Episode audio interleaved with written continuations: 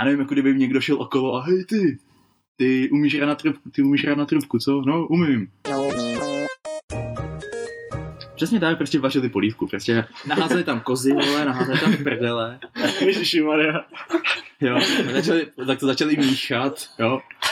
Pak řekli, pane bože, potřebujeme příběh. Tak jo, tak um, um, um, um, um, hoďte tam tuhle tu manikatou pilulku, to je příběh. A o co v tom příběhu jde?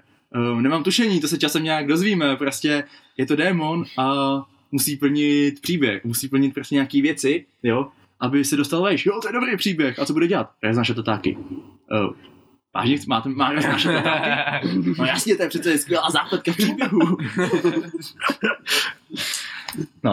A potom teda, jak už jsem řekl, potřebujeme soundtrack. Hej týpku s trumpetkou, pojď sem, zahraj, no.